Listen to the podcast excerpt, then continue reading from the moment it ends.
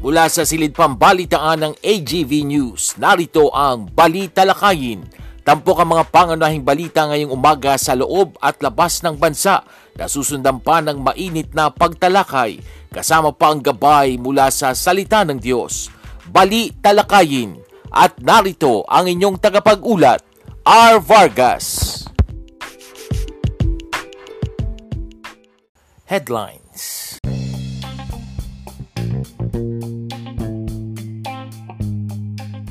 Sa ulo ng mga balita, oil price rollback ipatutupad bukas.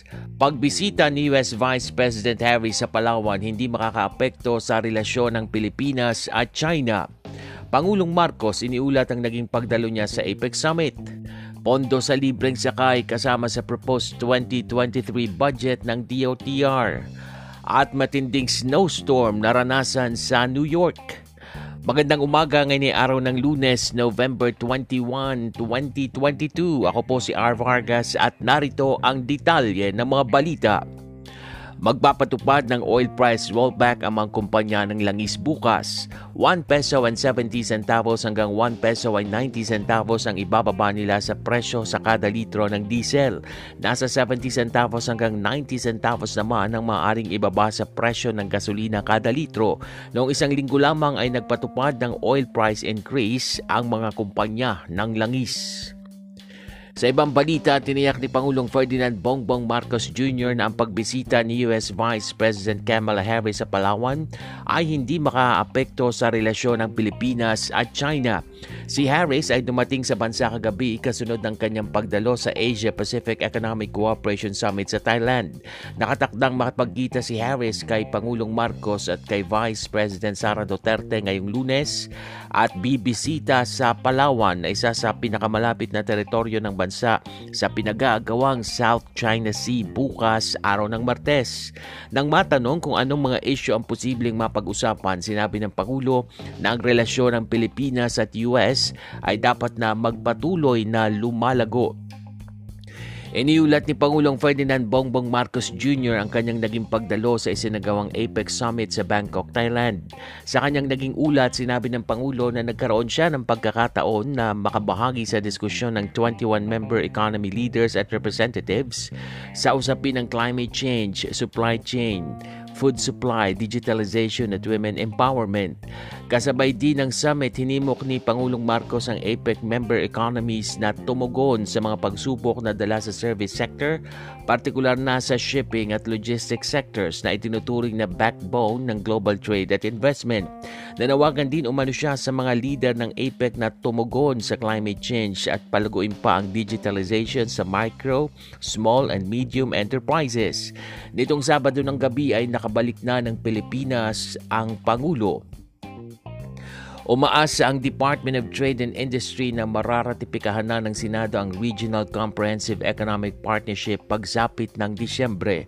Inihayag ito ni Trade Secretary Alfredo Pascual kung saan umaasa anya ang kagawaran na maisa sa pinal na ng mga mambabatas ngayong taon ng Free Trade Agreement makalipas ang mahabang taon ng negosasyon para rito. Kamakailan ay sinabi ng DTI na sa pamagitan ng RCEP ay mapalalakas ito ang pag-export ng bansa ng 10.47% at mapatataas ang real gross domestic product ng 2.02%. Matatandaang noong pang Agosto 2012, Unang lumitaw ang usapin ng FTA sa hanay ng mga miyembro ng Association of Southeast Asian Nations o ASEAN at mga katambal nito na Australia, China, Japan, South Korea at New Zealand. Nitong nakaraang linggo lamang ay hinimok ng Management Association of the Philippines ang Senado na ratipikahan na ang naturang trade seal. Sa ibang pangyayari kasama sa pondo sa proposed 2023 budget ng Department of Transportation o DOTR ang libreng sakay program. Inihayag ito ni Senador Sani Angara Dahil dito ay posible umano na mapalawig ang programang ito hanggang sa susunod na taon. Si Angara ang namumuno sa Senate Finance Panel. Nitong Agosto, matatanda ang sinabi ng Department of Transportation na humiling sila ng labing dalawang bilyong pisong pondo para sa pagpapatuloy ng libreng sakay sa mga mananakay at magbigay ng insentibo sa mga public utility drivers at operators na nakilahok sa naturang programa. Samantala, nanawagan ang Department of Transportation na manatiling top priority ang kaligtasan sa kalsada, gawin ng responsibilidad at tanggapin ang pananagutan. Ginawa ni DOTR Secretary Jaime Bautista ang panawagan sa pagdiriwang ng National Day of Remembrance for Road Crash Victims, Survivors and Families. Bilang kalihim ng ahensya, nangako si Bautista na palalakasin ang kamalayan at promosyon sa kaligtasan sa kalsada alinsunod sa pagpapatupad ng Philippine Road Safety Action Plan. Kinilala rin ang mga frontliners at kanilang kabayanihan sa pagsiguro ng kaligtasan sa kalsada at pagliligtas ng mga buhay sakaling magkaroon ng mga aksidente. Ang pagdiriwang na ito ay humihimok din sa lahat na magtulungan upang palakasin ang advokasya ng kaligtasan sa kalsada at ipatupad ang mga patakaran na naaangkop sa iba pang mga balita upang mas mapaglingkuran ng maayos ang publiko sa panahon ng Kapaskuhan, naglabas ng direktiba ang pamunuan ng Bureau of Immigration sa kanilang mga tauhan na bawal silang mag-leave o magbakasyon, partikular na ang mga nakatalaga sa iba't ibang international ports simula November 15, 2022. Sinabi ni Immigration Commissioner Norman Tansinko na ang pagbabawal sa vacation leave mula November 15 hanggang January 15 ay ipinatupad upang matiyak ang tuloy-tuloy na paghahatid ng mga serbisyo ng BI sa mga international na manlalakbay na inaasahang papasok at lalabas ng bansa sa panahon at pagkatapos ng Pasko. Inihayag ni Tansinko na ang dami ng pasahero sa Ninoy Aquino International Airport ay nagsimula ng tumaas hindi lamang dahil sa papalapit na kapaskuhan, kundi dahil sa unti-unting pagluwag ng mga paghihigpit na ipinataw sa mga dayuhan at Pilipinong manlalakbay sa panahon ng pandemya.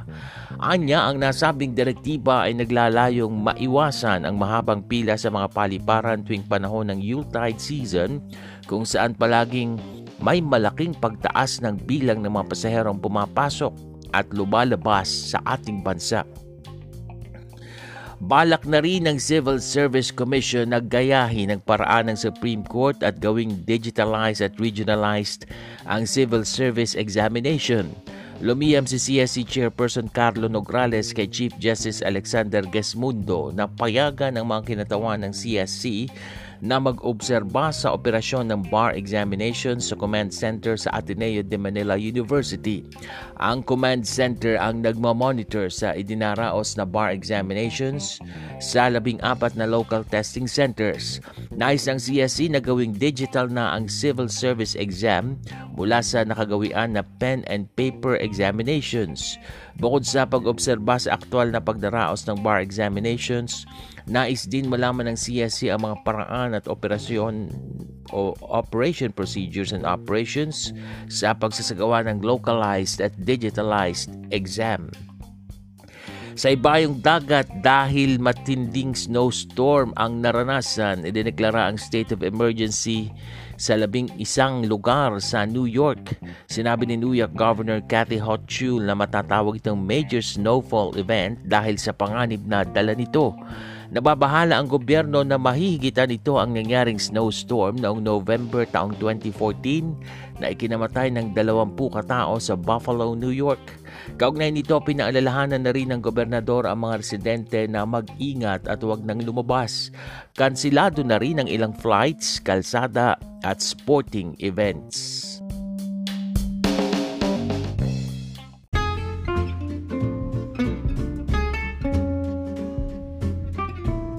Balitang cute! Sa ating balitang cute, kakaiba ang isang biik na isinilang sa barangay Pultao, Solsona, Ilocos Norte.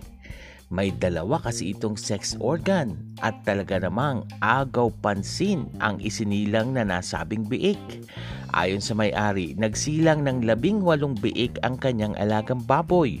Subalit, ikinagulat nila na isa sa mga biik na isinilang ay nagtataglay ng dalawangang sex organ. Malusog at malakas naman daw ang nasabing biik. Ayon sa Provincial Veterinary Office, nagkaroon daw kasi ng abnormal na development ang biik habang pinagbubuntis ito ng inahin. At yan ang mga tampok na balita sa umagang ito. Ako po si R. Vargas. Samantala, wag po kayong bibitiw dahil magbabalik pa ang balita lakayin makalipas ang ilang paalala.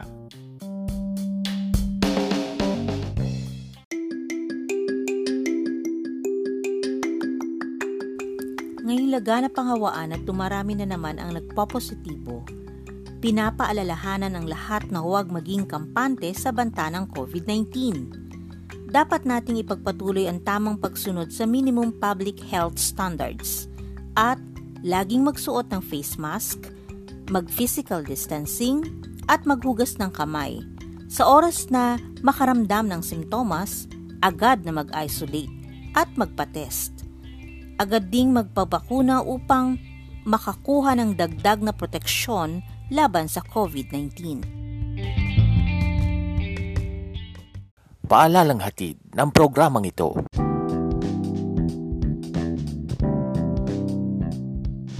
Good morning! Isang maganda at mapagpalang araw ng lunes po sa inyong lahat. Ngayon ay November 21, 2022, 34 days to go before Christmas.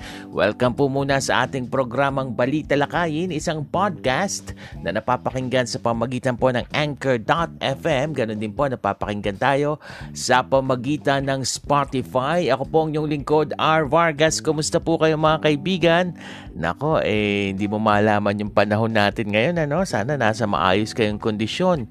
Pag madaling araw, umuulan-ulan. Maginaw din naman bandang uh, gabi, madaling araw. Pagdating ng uh, katanghalian, buong maghapon, mainit naman. So, ingat po tayo sa ating mga kalusugan dahil yan ay ating kayamanan, ha? Dahil mahirap ka na nga naman makapagtrabaho. Kapag ikaw ay may sakit, mahirap din pag may dinaramdam sa katawan, ano, ha? Dahil uh, hindi po maganda yung mga discomfort. Talagang uh, hindi natin gusto yan na nararamdaman naman sa ating mga katawan. So ingat po, gawin po nating manatiling malusog ang ating mga pangangatawan. Oh yeah, shout out po muna tayo mga kaibigan. Yes, sa umagang ito, sina shout out po natin. Happy listening sa lahat ng ating mga listeners na masugid na sumusubaybay sa ating podcast na Balita Lakayin. Maraming salamat po sa inyong pakikinig dito sa ating programa. Ay ah, happy birthday pala, belated na. Kaya Belen sa aking pinsan kahapon si Evelyn Benito, belated happy birthday sa iyo, Belen. At ganun, ganun din po kay Tita Wena kay Dangwe, oo, kay Tita Rowena Sarmiento na nag-birthday kung di ako nagkakamali, nung Friday ba? Oo, Friday yata siya nag-birthday. Ano? Happy, happy birthday sa'yo. Tita We. At syempre, ganun din po sa lahat pa ng nag-celebrate ng inyong mga birthday at nagse-celebrate ngayong araw na ito. At ng special occasion man yan, kung hindi man birthday, baka anniversary, sina-shout out po namin kayo. Enjoy po ninyo ang inyong araw sa umagang ito. Samantala mga kaibigan, diretso na tayo sa ating mga pagtalakay. Ito ha, nabalitaan nyo ba nung Friday? Yung dati kasi diniscuss na natin last week itong uh, na-discovering swimming pool. 'Di ba? Hindi actually hindi siya swimming pool eh. Sabi lang ni ni nitong si suspendidong Bucor Chief uh, General Gerald Banta gagawing swimming pool. Pero yung na-discovering hukay, eh, iba-iba na pong lumalabas eh. Sabi nitong si suspendidong Bucor Chief na si Bantag, eh, gagawin nga daw swimming pool pang scuba diving. Pero, ang sinasabi naman, nabalitaan nyo ba ito ng biyernes, sabi nitong si uh, uh, Justice Secretary Crispin Remulla, aba ito daw ay uh, para mapagkunan ng Yamashita Treasure, yang hukay na yan. Opo mga kaibigan, yan po ang uh, naging uh, pahayag hindi tong si uh, Secretary Remulla, hindi raw para gawing swimming pool gaya ng sinabi nitong si Bantag. Ayon kay Remulla, hindi niya alam kung may nakuha ng Yamashita treasure niyan po sa ginawang paghuhukay na yan mga kaibigan ha. Ito pong Yamashita, Yamashita treasure ay kinabibilangan po ng mga kayamanang uh, kinulimbat ano ha ng Japanese general na si Tomoyuki Yamashita ng sakupin ng Pilipinas noong taong 1942 hanggang 1945 at ibinaon umano ang kayamanan sa iba't ibang bahagi ng bansa. E ano po ba talaga ang uh, totoo dito ha? Kung matatandaan ninyo, uh, ang nakadiscover nito itong uh, uh, hukay na ito itong si OIC Bucor Chief Gregorio Katapang Jr. at agad niyang ipinag-utos ang investigasyon hinggil dito. Dahil hindi po siya makapaniwala na meron pong may malalim na hukay sa loob ng compound ng NBP na unang-una ay nakala niya lagusan ito palabas ng NBP ano ha? E iba na nga po ang lumalabas na mga spekulasyon tungkol dito mula po ng uh, uh, malagay sa o maging suspect, maging uh, itinuturong mastermind itong si Bantag at ang kanyang deputy diyan sa pagpaslang sa veteranong broadcaster na si Percy Lapid noong October 3 mga kaibigan. Tingnan po natin nawa ay talagang uh, malaman natin ang katotohanan sa ginagawang investigasyon dahil uh, iba-iba na nga po yung naglalabas ang spekulasyon eh kailangan ba talaga ng swimming pool sa New Bilibid Prison? 'Di ba ang uh, talagang uh, purpose po ng uh, Bureau of Corrections ay para sa kapakanan ng mga nakabilanggo kung paano maitatama yung kanilang buhay. Para kung lumaya ay meron silang kakayahang makahalubilo sa pamayanan. Eh ano ang ano ang kinalaman ng swimming pool doon? At sa Yamashita Treasure na yan, tiyak ng kung natagpuan, Nako, eh, isang mga ilang tao lang siguro makikinabang dito. Baka isang tao lang ang makinabang dito. Tignan po natin kung anong uh, subaybayan natin ang magiging development sa balitang yan, sa usaping yan ha, mga kaibigan. Samantala, nakabalik na po ng Pilipinas si Pangulong Marcos ha, mula sa kanyang uh, pagdalo sa APEC Summit last week dyan sa Bangkok, Thailand. Dumating po ang Pangulo Nito pong uh, nakaraang uh, Sabado ng gabi kung saan ay uh, iniulat niya po yung kanyang mga naging karanasan sa pagpunta po niya dyan sa Apex Summit na kanya nga pong dinaluhan sa Bangkok, Thailand mga kaibigan. At uh, ayon po sa pag-uulat po ng uh, Pangulo, Nagkaroon siya ng pagkakataon na makahabahagi sa sa pakikipagtalakayan sa 21 member economy leaders at representatives sa usapin daw ng climate change, supply chain, food supply, digitalization at women empowerment. At uh, sinabi rin niya no na kailangan malunasan itong uh, lumalalang food crisis at uh, mabigyan ng uh, solusyon ng mga uh, economy leaders, 21 member economy leaders ng APEC. Nanawagan din siya sa mga leader na tumugon sa dun nga po sa climate change, palguin pa yung digitalization sa micro, small at medium enterprises.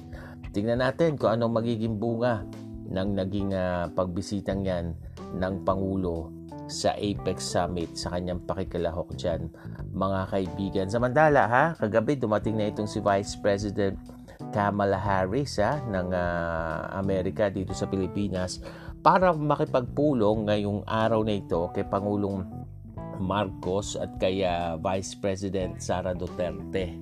Uh, kara, kaka-attend lang din naman itong si Harris diyan po sa isinggawang APEC Summit sa Bangkok, Thailand. At dumiretso na nga po dito sa Pilipinas. Bukas bibisita naman siya diyan sa sa Palawan ha? Itong Palawan malapit sa pinag-aagawang West Philippine Sea yung uh, issue dyan sa territorial dispute sa pagitan ng China at Pilipinas. Pero ang sinasabi nitong si Pangulong Marcos, eh wala daw magiging epekto yan sa relasyon ng Pilipinas at China itong naging pagbisitang ito ni Harris dito sa ating bansa. Ayan. Sana nga eh talagang uh, magkaroon ng magandang relasyon sa parehong bansa ang uh, ang uh, Pilipinas, mapa Amerika, mapa China at ang China wag nang agawin ng ating teritoryo dahil uh, uh, tayo naman talagang may karapatan na sinasabi diyan ng uh, uh, UN Tribunal, di ba? Sa atin na uh, binigay yung desisyon na talagang tayo ang may-ari niyan. At tignan natin kung ano rin yung kalalabasan ng pagbisita nitong si Harris. Ano ba ang purpose ng kanyang pagbisita at pakikipagpulong sa ating mga matataas na leader dito sa Pilipinas. Samantala, baka kayo ay uh, magugulat dahil good news ito ha. Bukas po magpapatupad ng oil price rollback ang mga kumpanya ng langis. Kung nung mga nakaraan eh price increase ano, oil price increase ngayon oil price rollback. Magpapatupad nga po niyan bukas araw ng Martes.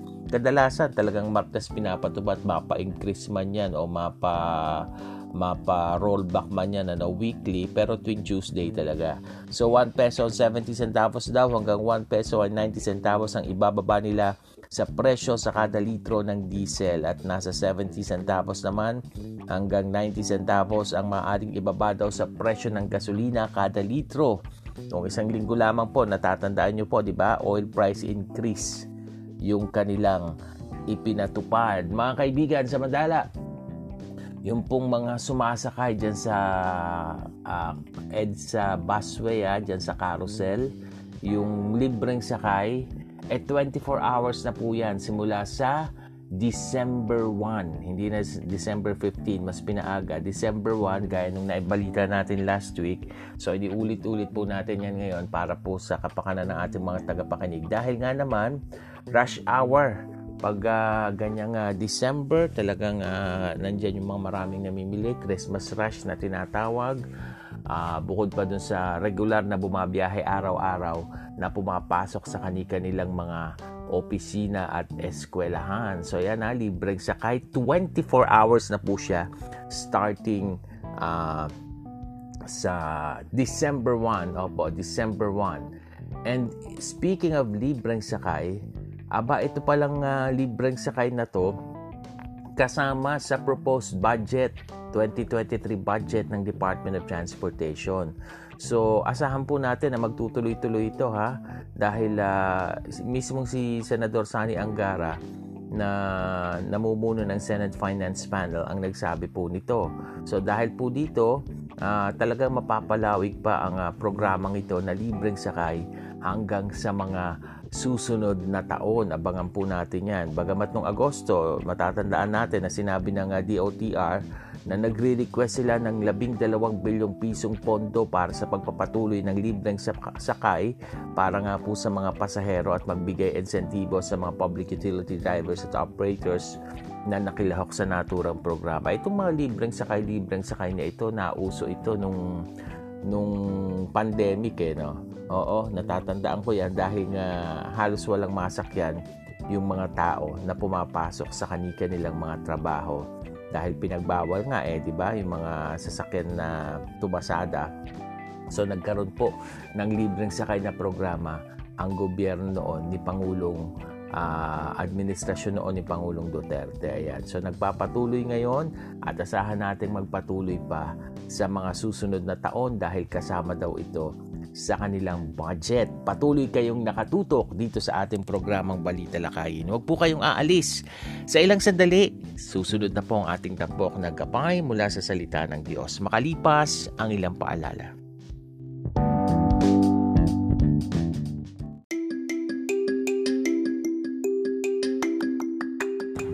Alam mo na ba ang bagong ipinatutupad na polisiya para sa quarantine period ng COVID-19 patients?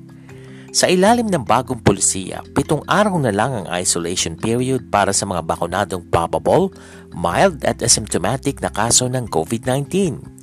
Kung partially or fully vaccinated na mild, asymptomatic at probable, sampung araw ang magiging isolation ng pasyente. Ganito rin ang isolation period para sa mga moderate COVID-19 cases. Kung severe na kaso at kung immunocompromised na nagpositibo sa COVID-19, aabuti ng 21 araw ang isolation period. Kung bakunado na at na-expose sa COVID-19 positive, limang araw ang magiging quarantine period, habang labing apat na araw naman kung hindi bakunado o partially vaccinated. Limang araw o maaaring mas maikli pa ang quarantine period ng healthcare workers na na-expose sa COVID-19 positive, depende sa magiging assessment ng ospital o pinagtatrabahuhang public health office. Bibigyang prioridad sa bagong polisiya ang agarang isolation para sa general population. Prioridad naman sa testing ang healthcare workers, seniors, at immunocompromised. Paalalang hatid ng programang ito.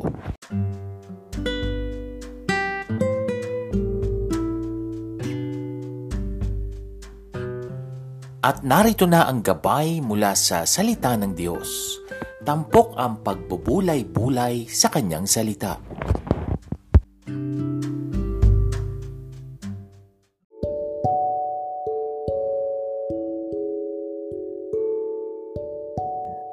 Ito pa rin po ang balita lakayin at this point dumako na tayo sa ating tampok na gabay mula sa salita ng Diyos. Tunghayan muna natin ang sinasabi sa Galatians chapter 4 verse 7. You are no longer a slave but God's child and you are His child. God has made you also an heir. May God bless the reading of His Word. Sa labas po ng isang university sa Amerika, nakapila ang mga estudyante sa may bus stop para makauwi na. At pag may dumating na bus, naguunahan ng mga estudyante para makaupo ng maayos sa sasakyan. Nandun din ang isang estudyante sa bus stop pero hindi siya sumakay ng bus at hindi siya nakapag-agawa ng upuan. May dumating na magandang limousine, tumapat sa kanya at doon siya sumakay. Anak pala kasi ng may-ari ng university ang nasabing mag-aaral. Kaya naman, may access siya sa pag-aari ng kanyang mga magulang dahil siya ay tagapagmana. Tagapagmana. Tayo rin po na mga tumanggap kay Kristo ay mga anak ng Diyos. At gaya ng binasa natin, dun sa Bible verse kanisa, kanina po sa Galatians 4.7, tayo rin ay mga tagapagmana.